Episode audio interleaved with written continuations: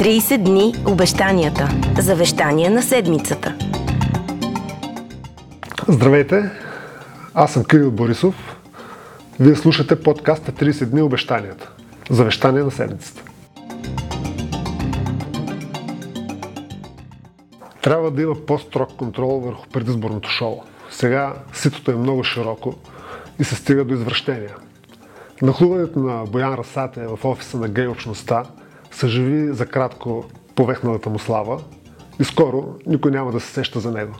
На всички е ясно защо Расате и поддръжниците му изпочупиха офиса на организацията.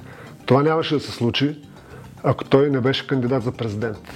Със сигурност е имало и други сбирки на различните в последните години, но те са минали без посещението на Расате и хората му.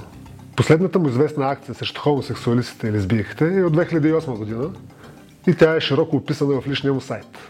Тогава се е провел първият гей парад. Расате ги нападнал, арестували го и го осъдили. Осъден, пише гордо в биографията си той. И от тогава нищо от националиста.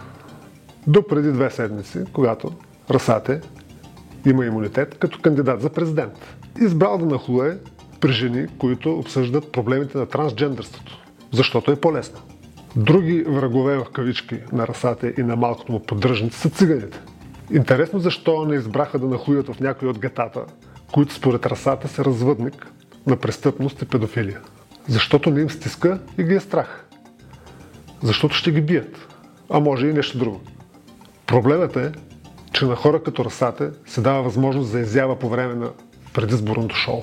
Вярно е, че всеки гражданин може да се кандидатира за публичен пост. Но трябва цетка.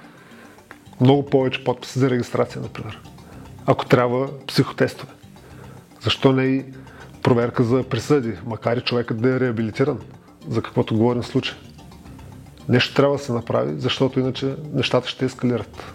30 дни обещанията. Завещание на седмицата.